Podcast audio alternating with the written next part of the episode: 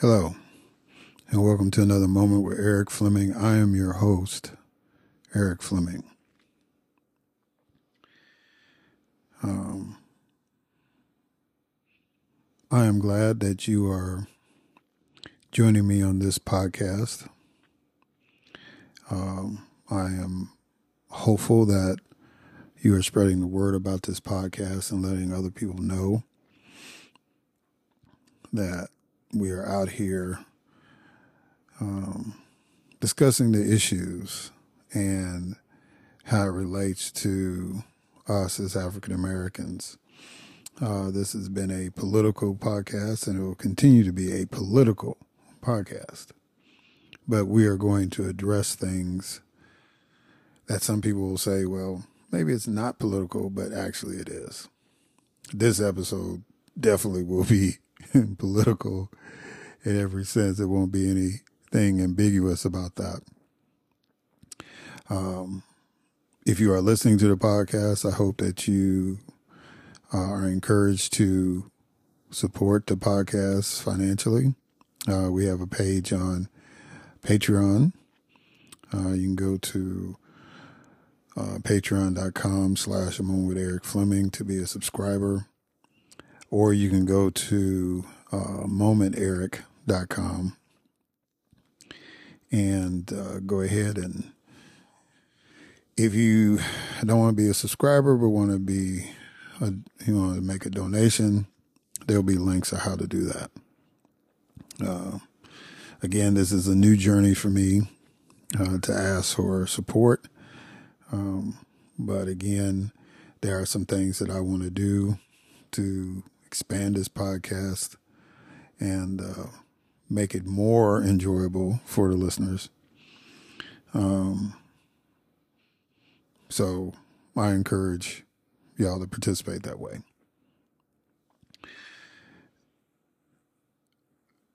So normally, when I have a guest, I try to find a quote that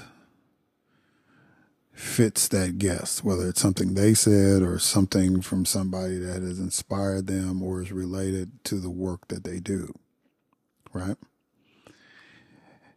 Um, but since I don't have a guest this episode, and I am going to start getting guests again once things here in Atlanta settle down. And I, I, honestly, guys, from a personal tip, I don't know when that will be, but it'll be soon. I promise you that. Um, but anyway, um, so since I don't have a guest, I do want to start off with this quote. As the head of the executive branch and commander in chief, I have a unique constitutional responsibility to protect the nation's classified information, including by controlling access to it. More broadly, the issue of a former executive branch official security clearance raises larger questions about the practice of former officials maintaining access to our nation's most sensitive secrets long after their time in government has ended. Such access, excuse me, is particularly inappropriate when former officials have transitioned into highly partisan positions and seek to use real or perceived access to sensitive information to validate their political attacks. Any access granted to our nation's secrets should be in furtherance of national, not personal, interest.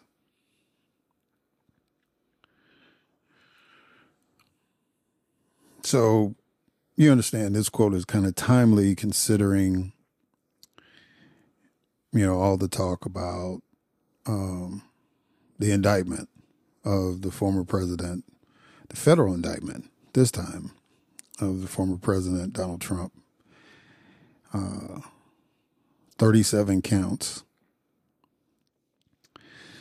uh, he's facing. 31 of them uh, are concerning the actual documents. And let me let me go through.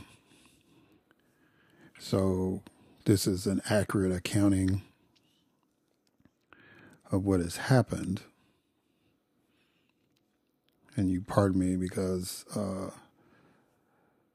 I hope that you have read this document. Um, because it's it's 49 pages and um, but it's really not um, that that hard of a read.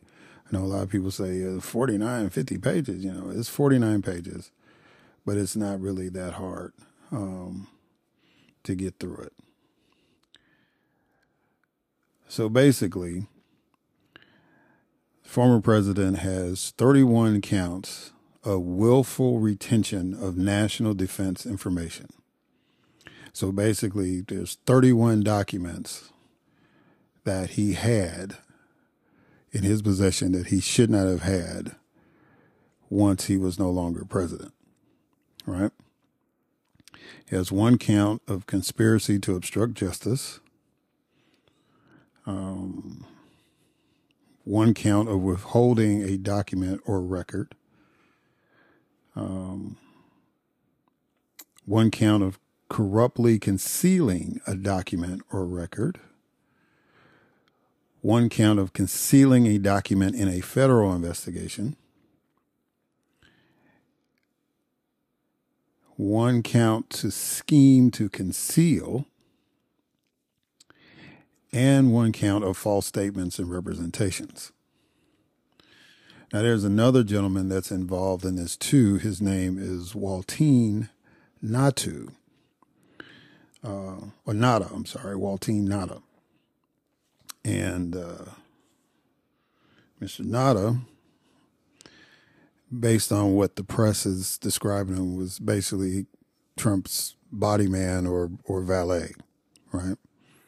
And every president has one of those. This guy left the Navy. He was assigned to the White House during Trump's administration, left the Navy, and decided to go work for uh, former President Trump as his as his valet. Um, after his term ended, pretty much. So he was on the former president's payroll. So, of those counts that I mentioned, Mr. Nauta has six counts that he has himself uh, as a co defendant. So, you know, Donald Trump's going to get all the attention and he's going to be the one going on social media and doing all this stuff. Uh, but uh, Mr. Nauta is a co-defendant as well, and he's he's dealing with six counts. So, really, if you had like the worst possible judge ever, I say worst. I mean, you know, the, the, let's say the toughest judge ever, right? And you were convicted of all these counts that Trump has been uh, indicted on, he could spend literally, he could be sentenced to a hundred years in jail. A hundred. That's how serious these charges are. And um, again, like I said, go read it. Um, if those of you who are listening who are defense attorneys, I'd be interested to hear any feedback um, about how you would think you would defend that, right? Once you read it. And most of you probably have read it that listen. If you haven't had a chance to read it and you listen to podcasts, please do. Um, it's a historical document. This is the first time that we have had a former president of the United States criminally indicted at a federal level, right? He's already made history by being indicted at a state level in New York. He's got 34 counts there. And probably within the next month or two, he'll have another state indictment in the state of Georgia. May or may not. Um, all indications are that he will be indicted. Don't think it'll be as many charges as he's facing in New York or at the federal level, but maybe. All depends, right? That's up to the DA, um, Fani Willis, here in Fulton County in Georgia. So, um, I wanted to read the first four sections. It's not going to be long, but it's the first four sections of this indictment. So you can kind of get a grasp of how serious this really, really is. Um, and if you had a chance during the week to see or hear uh, Jack Smith do his um, his press conference. It was very short and to the point, and he basically said he'll let the indictment do the talking. Um, this is real. And uh, we're going to get into the rhetoric more so in the second half because kind of highlights how I want to name this podcast. I won't tell you the name of the podcast until the second half, but um, this is this is real. Um, this is a very detailed case, and those of us in the African American community, if we saw we get hit with an indictment like this, be tough sledding. Usually, when the federal government comes after you, they've got resources. And they're going to lay them all to bear. And we've seen a number of African American officials get hit with federal indictments, and very rarely do they beat them, right? Most of the time, people, once they see the indictment, they work with their lawyers and they try to work out some kind of plea agreement so it doesn't go to trial and you know, get probably the least, the less, most, the least severe sentencing, right? But then you have a few. We had a few here locally who wanted to have the whole spectacle of the trial and all that. And they got hit with the hammer. And they're in federal prison right now. When I say locally, I'm based out of Georgia out of Atlanta, even. So, for those of you in the Atlanta area, you know which individuals I'm talking about, especially when I'm talking about African Americans, right? So, anyway, this is the introduction. And I was just going to read the first four sections. Defendant Donald J. Trump was the 45th president of the United States of America. He held office from January 20th, 2017 until January 20th, 2021. As president, Trump had lawful access to the most sensitive, classified documents and national defense information gathered and owned by the United States government, including information from the agencies that comprise the United States intelligence community and the United States Department of Defense. Over the course of his presidency, Trump gathered newspapers, press clippings, letters, notes, cards, photographs, official documents, and other materials, in cardboard boxes that he kept in the White House. Among the materials Trump stored in his boxes were hundreds of classified documents. Classified documents Trump stored in his boxes included information regarding defense and weapons capabilities of both the United States and foreign countries, United States nuclear programs, potential vulnerabilities of the United States and its allies to military attack, and plans for possible retaliation in response to a foreign attack. The unauthorized disclosure of these classified documents could put at risk the national security of the United States, foreign relations, the safety of the United States military and human sources, and the continued viability of sensitive intelligence collection methods. At 12 p.m. on January 20th, 2021, Trump ceased to be president. As he departed the White House, Trump caused caused scores of boxes, many of which contained classified documents to be transfer, transported to the Mar-a-Lago Club in Palm Beach, Florida, where he maintained his residence. Trump was not authorized to possess or retain those classified documents. So that's the case in a summary. Uh, and those of you who follow this, right? Uh, you know, from the very beginning, especially if even if you weren't really aware that it was happening that day when you woke up and you saw on the news that the FBI was at Mar-a-Lago, right? Um, that was really kind of the start of the national focus on this issue. Because up until that point,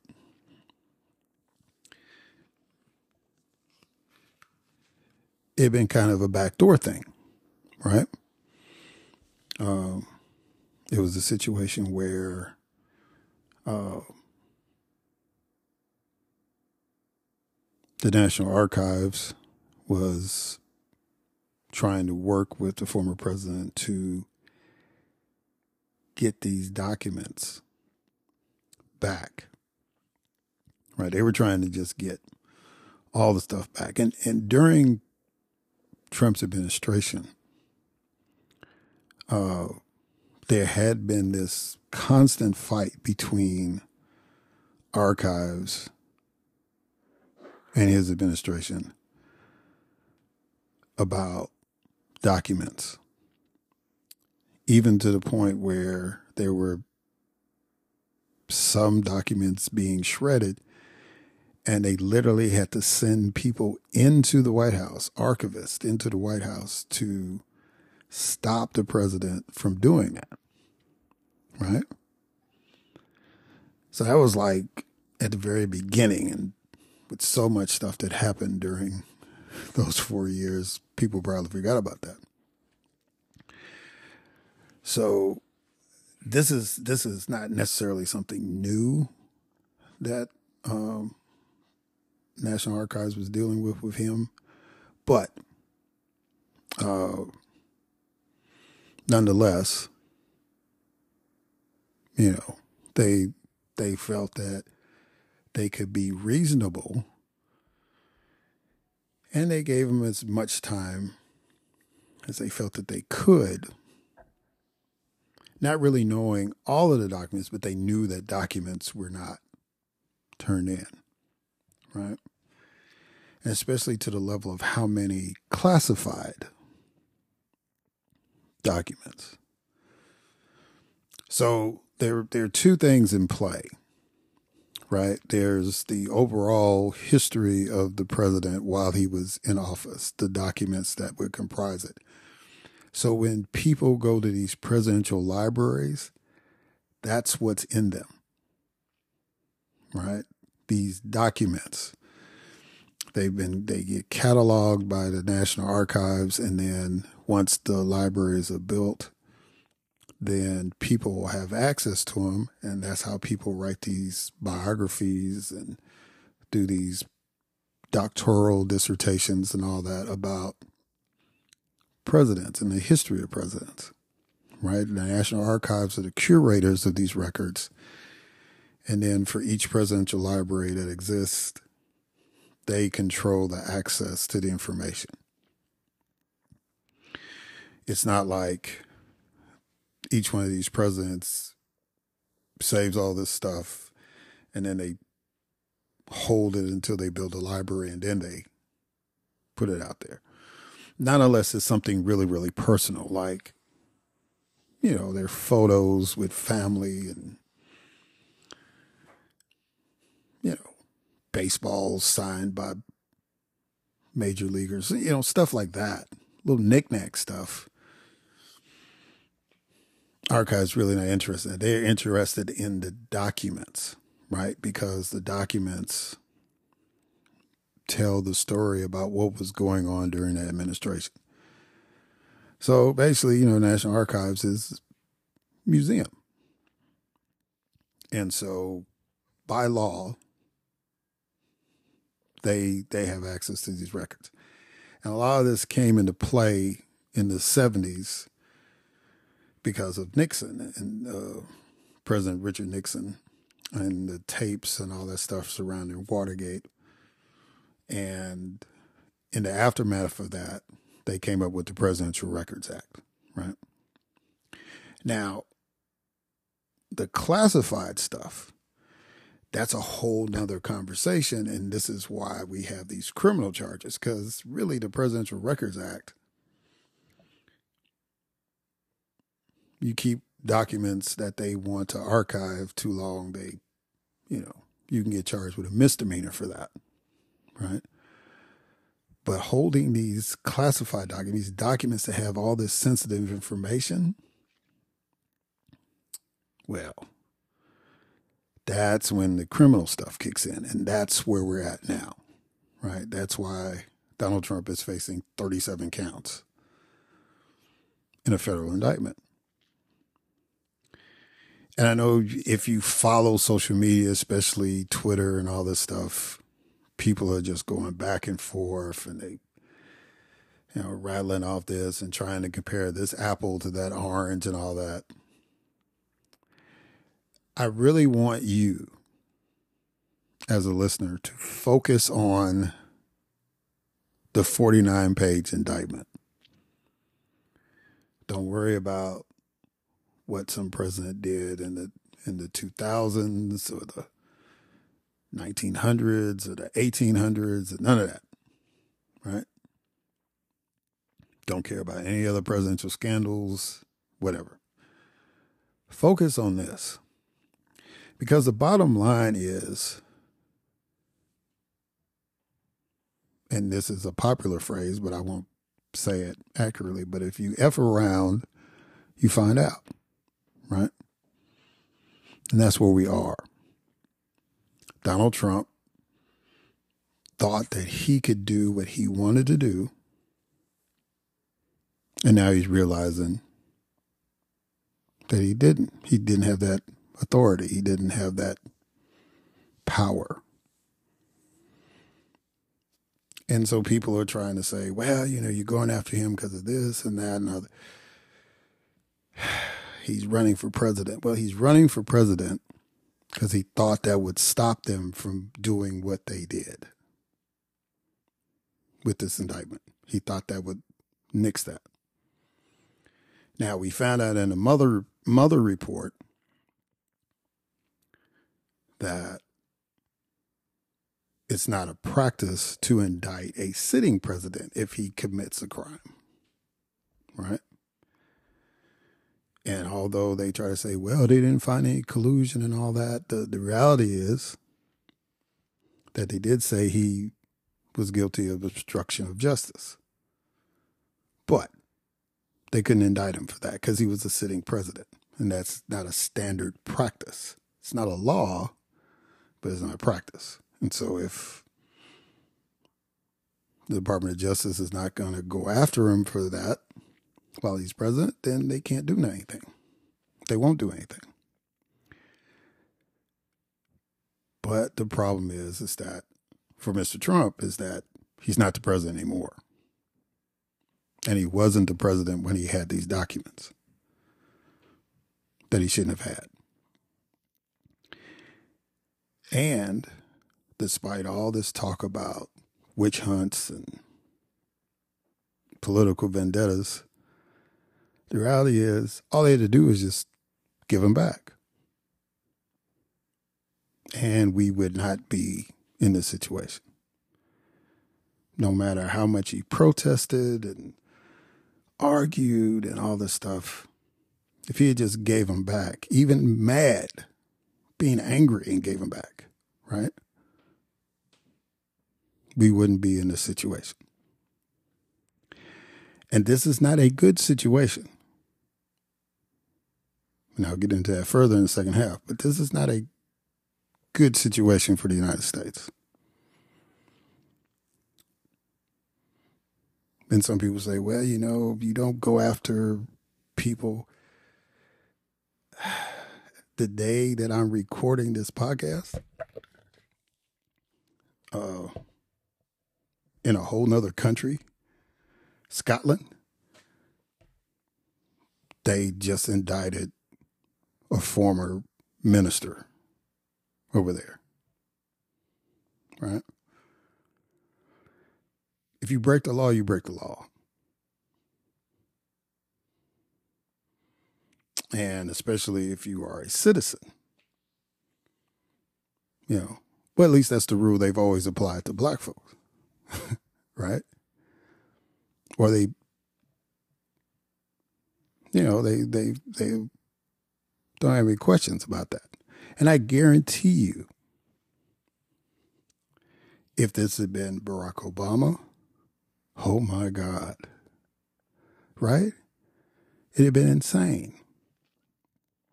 They'd have been, you know, making sure he wanted to be arrested. They wanted to have the arrest on film and all this stuff, you know.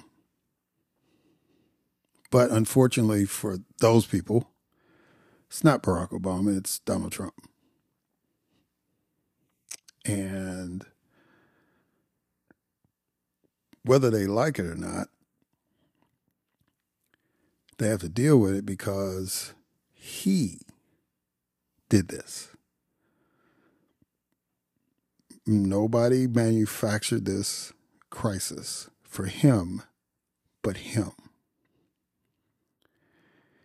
And since he doesn't want to be accountable for that, it is really not your place as a Republican or anybody else's for that matter to be accountable on his behalf.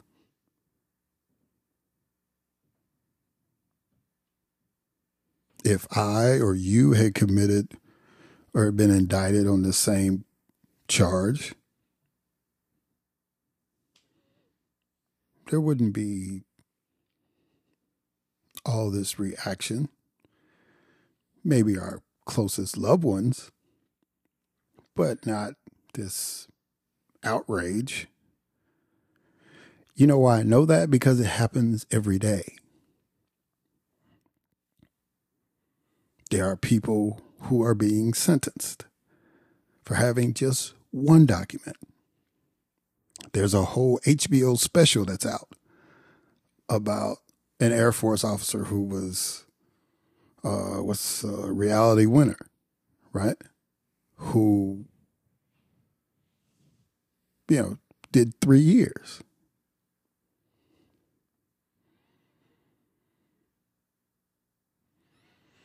So, you know,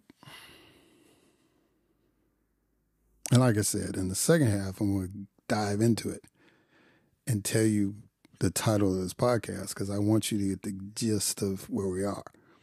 I know a lot of other people done emergency podcasts the minute that the document came out, and you had all these news specials and all that. But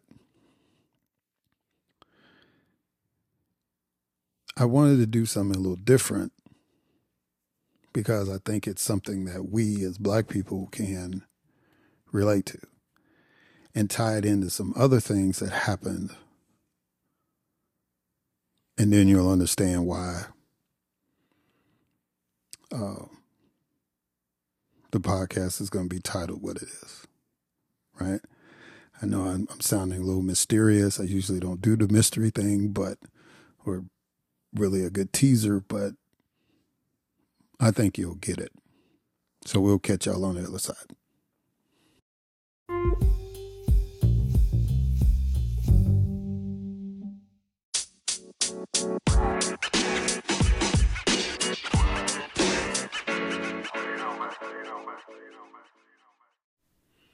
All right, and we are back. So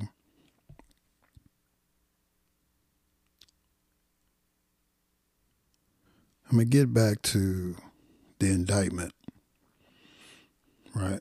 But it's a couple of other stories I wanted to bring out, right? That were good things. One, uh, this is June. So this is when the U.S. Supreme Court starts releasing opinions, right? And the first one, uh, at least the first one I mean, they may have done one, another one, but the one, the first one I've heard about was the Supreme Court uh,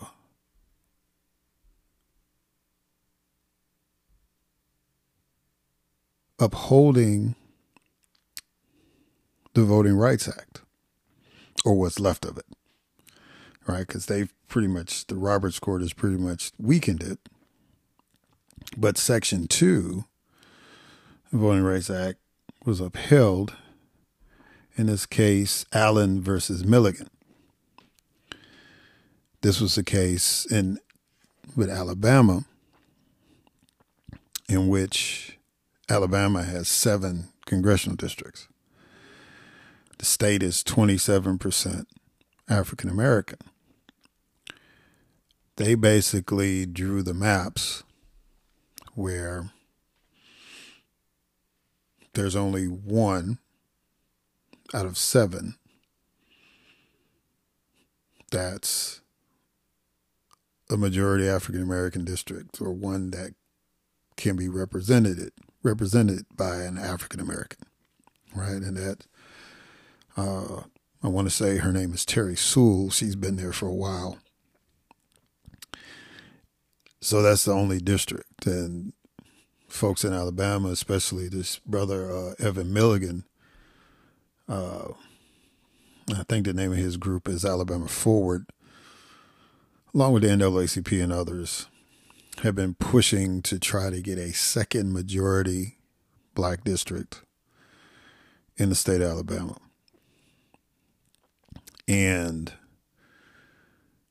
of course, Alabama legislature is Republican led, so that didn't happen.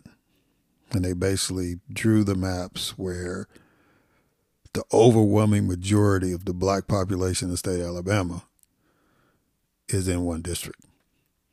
Right. And if you get a hold of a map of Alabama that shows the pockets where there's African American population or majority populations, you know, in the state, you'll see that it spreads across from west to east. And even though a big pocket is in the western part of the state, there's a pretty sizable pocket on the eastern side as well. But those votes were pretty much packed. So that way, uh, you would only get that one district. And since you divided up the rest of the, the black vote in the state, then it creates these six districts that are majority white. And in Alabama, majority white means majority Republican. Right? You don't have dynamics. Birmingham is the biggest metropolitan area there. You don't have the dynamics like in a metro Chicago, a metro New York, or a metro even Atlanta, where you could have a solid pocket of white Democrats out there, right? That's not how it works in Alabama. So basically, even with seven districts, state of Alabama could only get two. I mean, only get one. And all they were asking for was two out of the seven. Right? So that's going to play an impact in other states. Mississippi is one. Uh, Georgia is another one. Um, Texas, uh, where you will see that those states have filed a litigation. Georgia was literally determined that it was in the same violation of Section 2 like Alabama, the Supreme Court affirmed. But basically, everybody just kind of stayed it because by the time it got to the court, it was right up on the 2022 elections. So all these states went ahead and had the elections in these districts that the courts even said, yeah, they're not right, including Alabama, but they went ahead and had the elections, right? Which, in the end result, gave the Republicans enough votes to get a majority outside of some surprising victories in other parts of the country and now we have Kevin McCarthy as a speaker. So you see where this is, right? You shut us out, and those are the kind of results you get. So we will see, right, if now that the Supreme Court has made its ruling, that the lower courts that have kind of put a stay on all these other district plans in in these other states, especially in these southern states, we'll see if these legislatures go ahead and redraw those maps without further litigation. We'll see. Right? But then I guess the other story that I wanted to highlight um, has to deal with uh, justice. Um, something that a lot of people may not have been aware of, but it's out there. And and even more so that it was another victory for victims of police brutality and Ben Crump being the attorney, right? So up until this week, Attorney Crump had a hand in the largest settlement in U.S. history, considering, I say brutality, the term is police misconduct, right? but it was the largest settlement. He was involved in that. The $27 million that was tied in with the murder of George Floyd, right? Well, in New Haven, Connecticut, a $45 million settlement has been reached in the civil police brutality case involving Richard Randy Cox, a black man now paralyzed from the chest down following an arrest by police officers in New Haven, Connecticut, nearly a year ago. Now, because unfortunately, I say unfortunately, as far as media attention, right, this didn't get all that stuff. Brother Cox lived he wasn't even shot. In his situation, he was being arrested um, on a weapons charge, right? And on the way to the police station,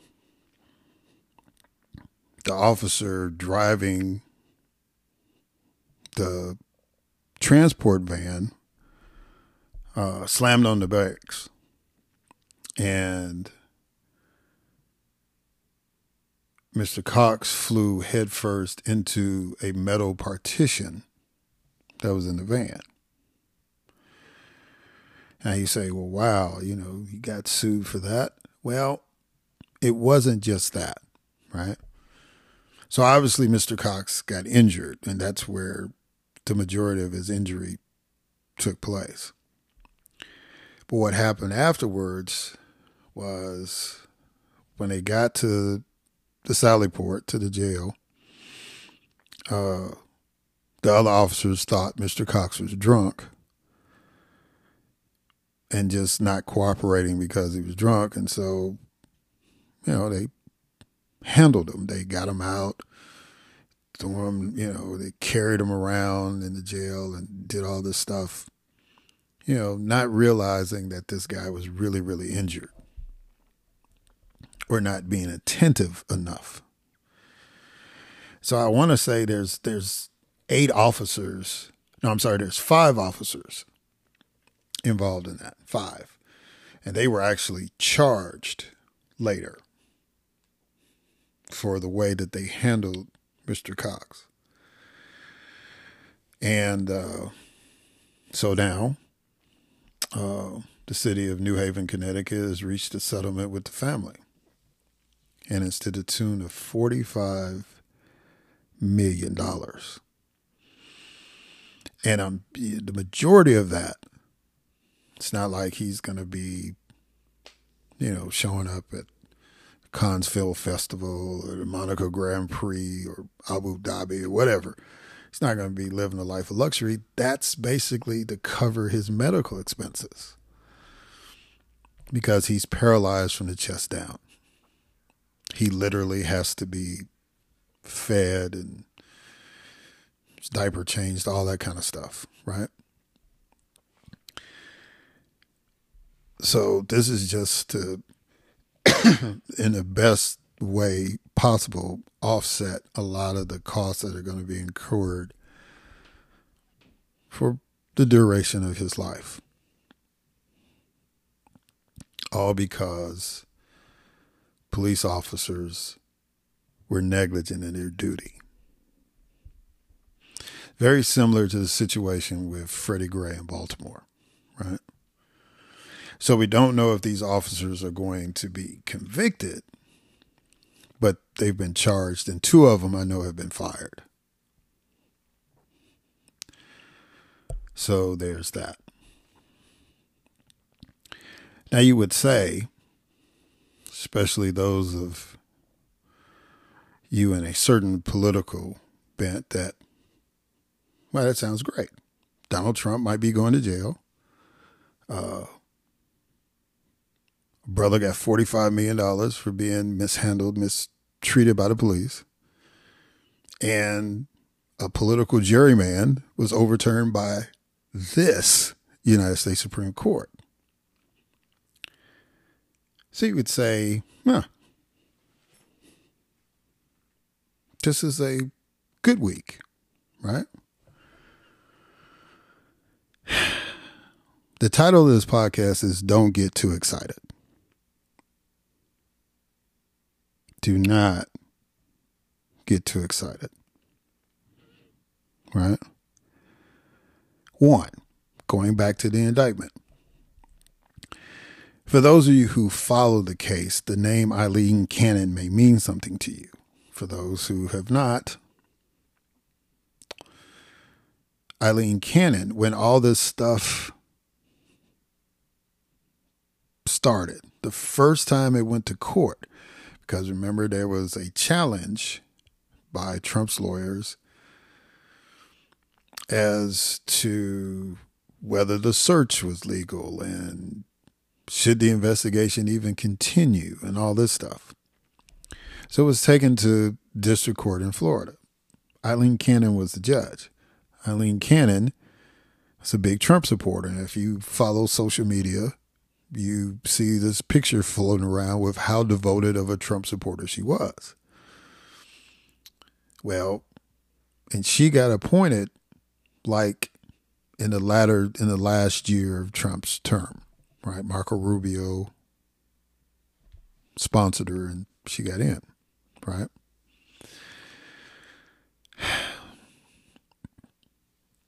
So, in that first case, if y'all remember, she's the judge who said that there needed to be a special master to oversee what the Justice Department could look at, what documents they could process. And even to the point where she said that maybe they shouldn't. In other words, she did everything she could to slow the process down for even the investigation to take place. And it had to take the 11th Circuit, which, by the way, appointed a sister. Well, a sister got appointed to, let me say it that way, appointed to that 11th Circuit. Now, so now there's another, there's a black judge, another black judge up there. But the 11th Circuit, prior to that sister getting appointed, basically slammed.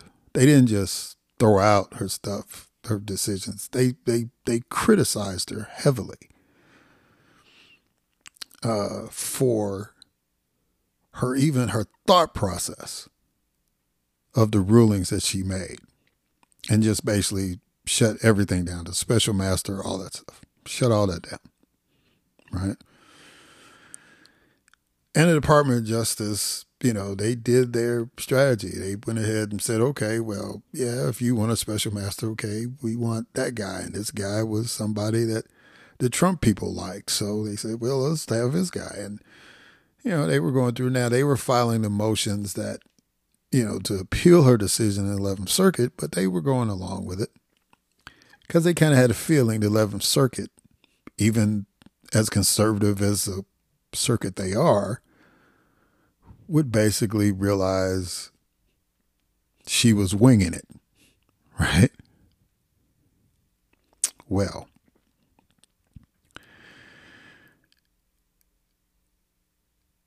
guess who's going to be the judge in the arraignment on Tuesday? Aileen Cannon. And so she, if she doesn't recuse herself on Tuesday, will be the judge to decide one, whether Mr. Trump has to stay in jail, which we seriously doubt, until the trial, or he can be, you know, get on bond or whatever, right?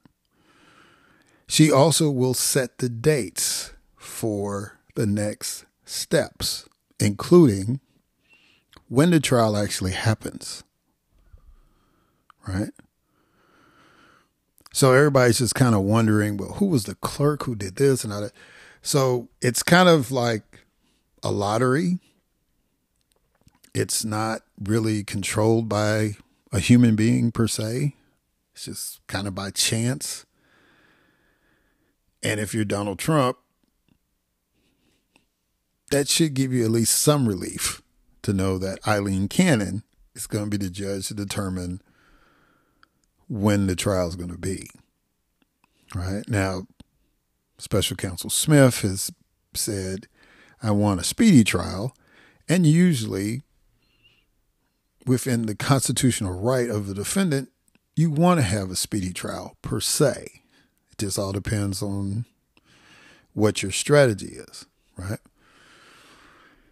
And Florida tends, the, the Florida federal courts tend to have, I think one attorney used the term rocket docket, where they try to get these cases done within 90 days of the arraignment or 90 days in indictment. And uh, don't think that's going to happen. Not if Judge Cannon is going to be the one deciding the timeline.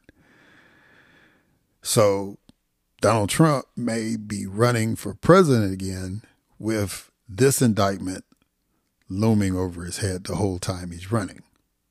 Now, fortunately for him, the majority of Republican candidates are not going to use that against him. As a matter of fact, they are all jumping on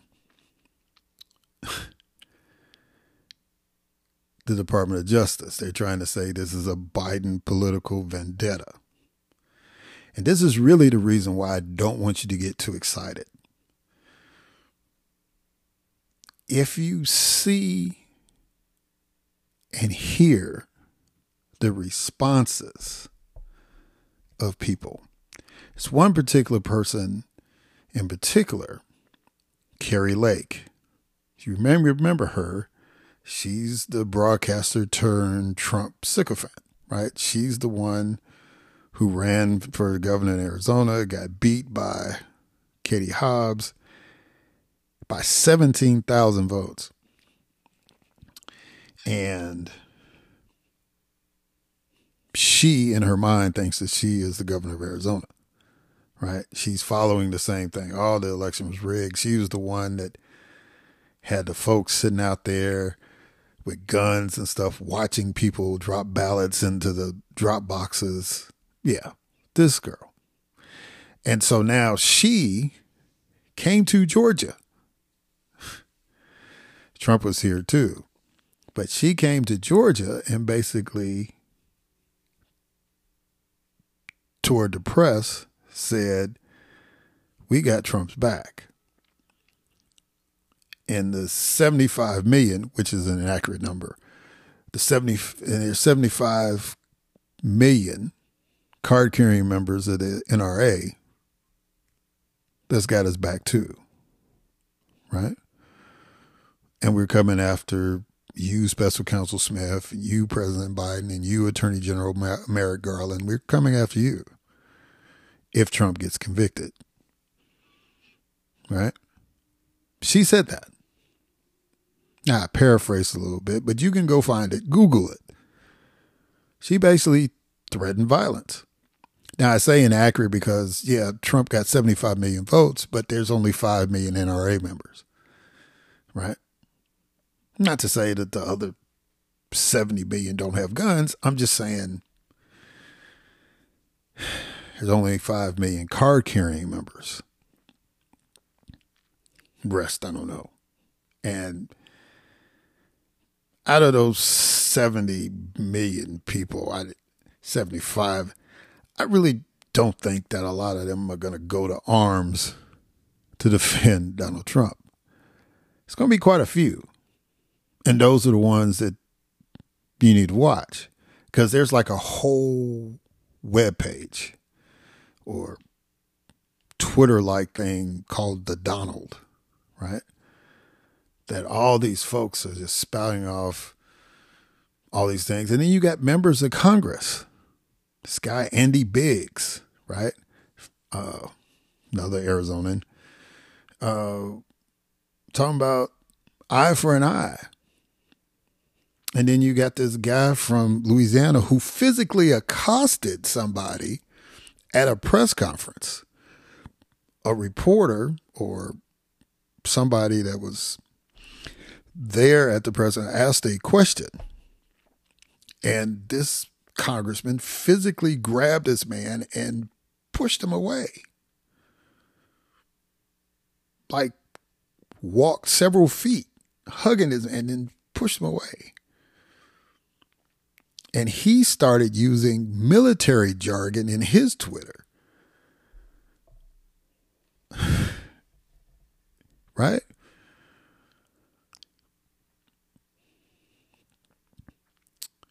And then, even before the indictment came out, there was a sister named Ajike Owens. Her friends called her AJ.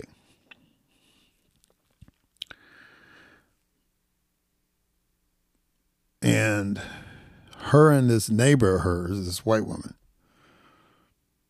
had been going at it for a while. Right? It's Obviously, the white woman didn't like this black family of four. Well, mother of four. Her and her kids. They, she didn't like them being neighbors. and they had had arguments. Well, on this particular Friday, June the 2nd, uh, Miss Owens' children was playing with some other children, you know, near her yard. She decided she wanted to fuss at them and tell them get away from her house and yada yada this that and the other. And somehow, some way, um, one of the kids had an iPad. Somehow she got a hold of it, or they had dropped it or left it. And she picked it up and threw it at one of the children. Right. So the kids went and told their mama, "Hey, look, you know, that lady threw it through the iPad. I I assume they damaged it, you know, but they did. She threw the iPad at the kids. So the mama, Miss Owens, decided she wanted to go over there and talk to her and just find out did she really do that. But before Miss Owens got any kind of verbal response, the neighbor, white woman, shot her through the door, similar to what happened with that old guy, old white guy, and Ralph Yarl, the young man who went to the wrong house looking for his siblings. She shot her through the door. And her child was standing next to her when she got shot and she died. And similar to the situation in Kansas City, police were a little slow in putting the handcuffs on this woman. Now, in Florida, this happened in Florida, Ocala to be exact. The way the stand your ground rule works in Florida is that you can't make an arrest as a law enforcement officer until you can prove through an investigation that it doesn't qualify for stand your ground, right?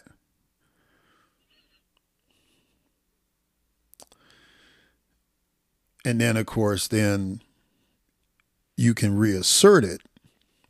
If the police does do make an arrest, then you can reassert it in court. That's what happened with Zimmerman right? When he killed Trayvon Martin. The police said, yeah, that doesn't look like stand your ground to me. But when it got to court, the jury said otherwise, right?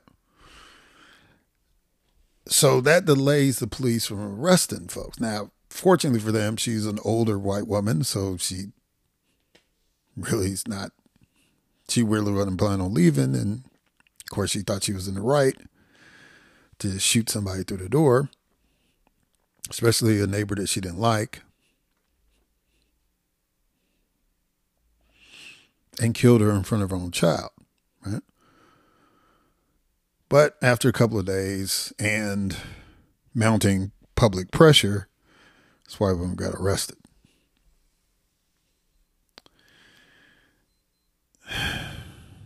Again, you would say, well, Fleming, the arrest. That was a good thing, right? She got arrested. Why can't we be excited about that? Because, in the bigger scope of things, I want you to understand that a lot of this stuff that has led to uh,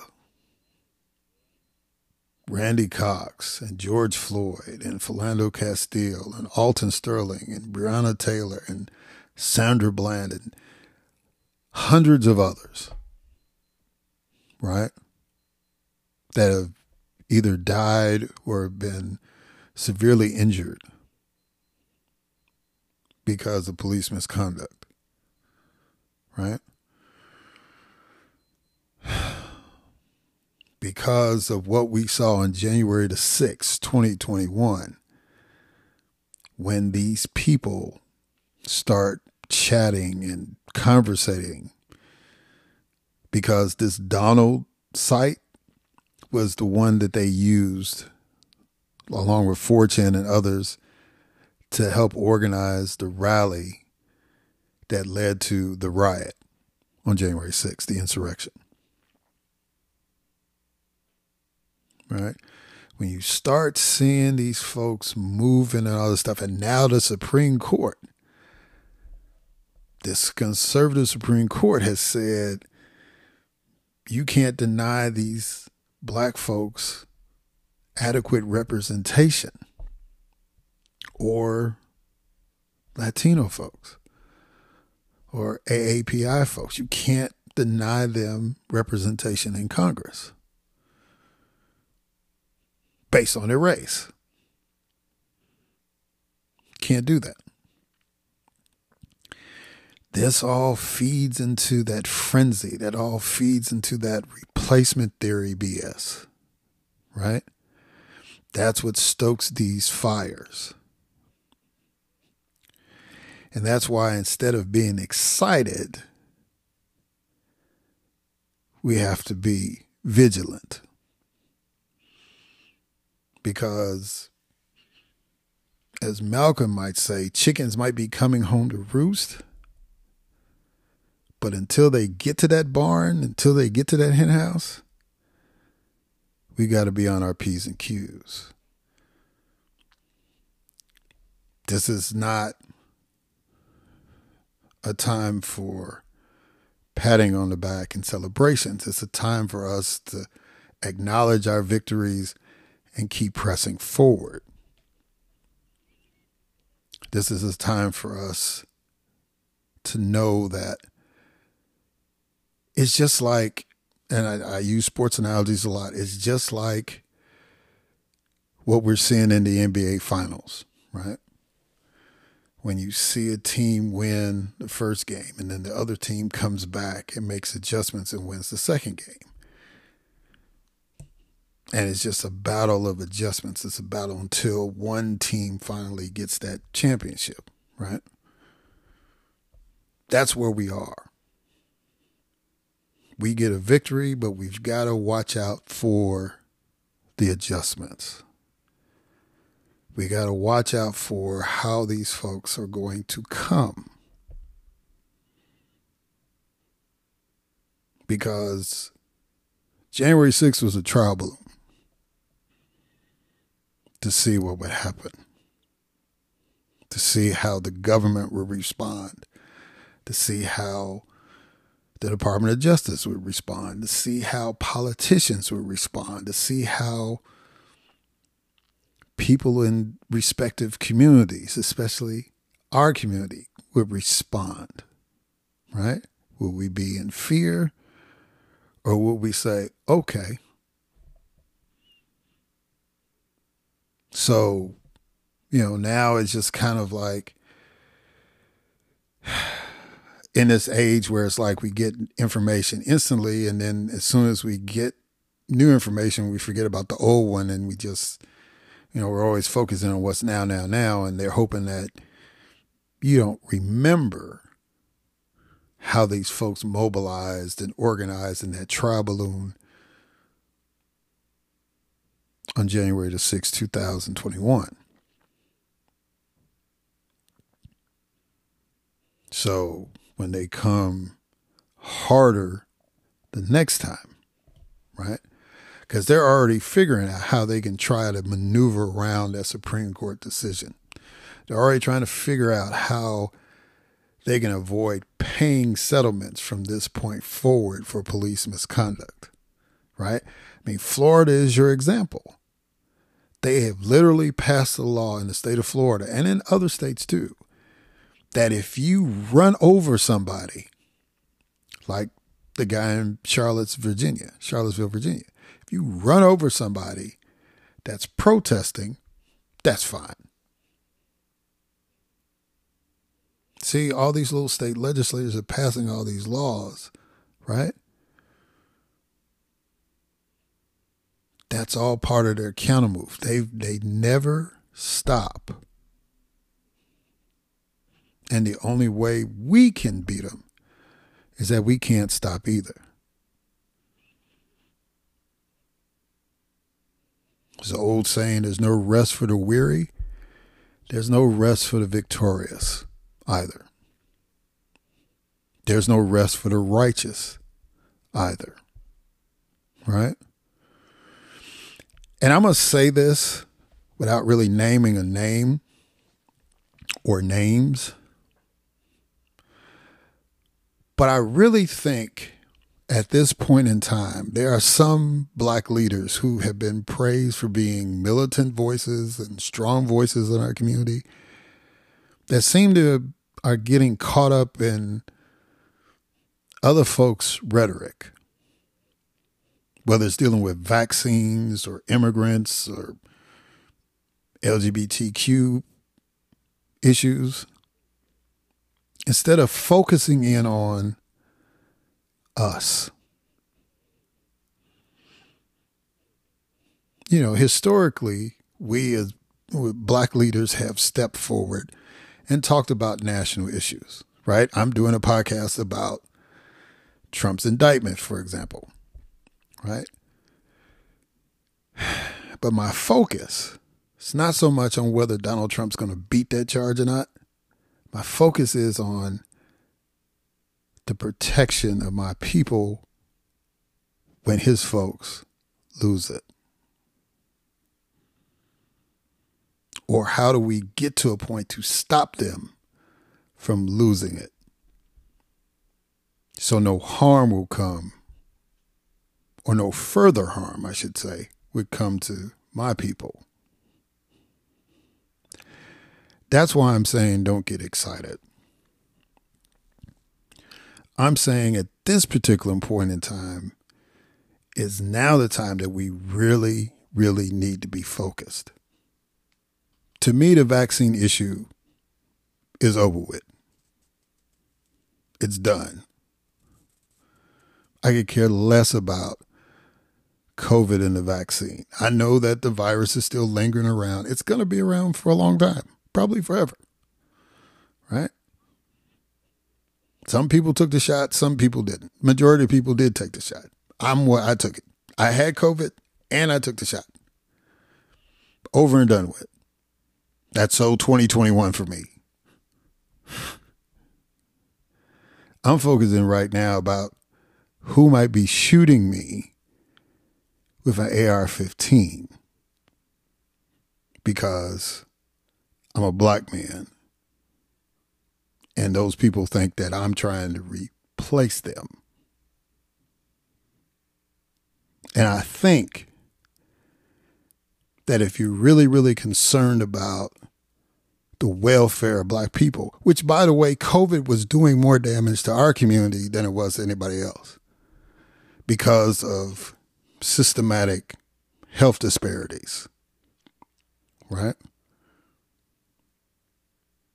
Poverty, all these things were led to a, almost a perfect storm. It didn't matter about your personal health condition. If you're in a situation where you couldn't afford adequate health care, you were just as susceptible to COVID as anybody else. That may have been considered high risk, right? Or if you live in conditions where you really couldn't help but be around people, or you work these essential jobs which they classified as not just hospital workers, but grocery store workers. Right? I don't care about the shot. I care about what got us to a point where we were the most vulnerable of all the groups. And now that that to me is over, the crisis part is over, now we need to be focused on the new crisis, not the vaccines, not the immigrants, not whether trans people can go to the bathroom or play sports. But what are we going to do about white supremacy and the threat to our nation that it is? You can have an opinion about whatever you want to. It's your voice, it's your First Amendment right. But I'm expecting leaders to address the battle that's right in front of them, not the side skirmishes that have no major impact on what we're dealing with. And if you want to argue with me and say that that's more important than dealing with U.S. congressmen and former gubernatorial candidates openly threatening civil war and attacking people that don't support a guy that's been twice indicted, twice impeached, and held liable for sexual assault. They would rather have him than you. Breathing.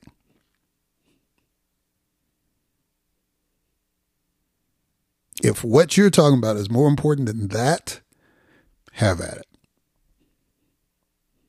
What I'm going to do and what I encourage other people to do to have podcasts like mine, to have voices on social media, is to focus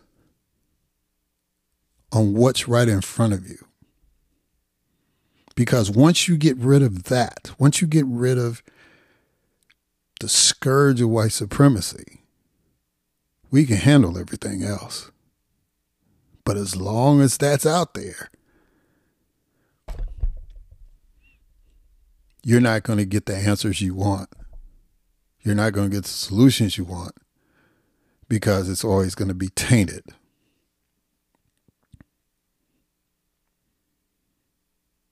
Don't get too excited about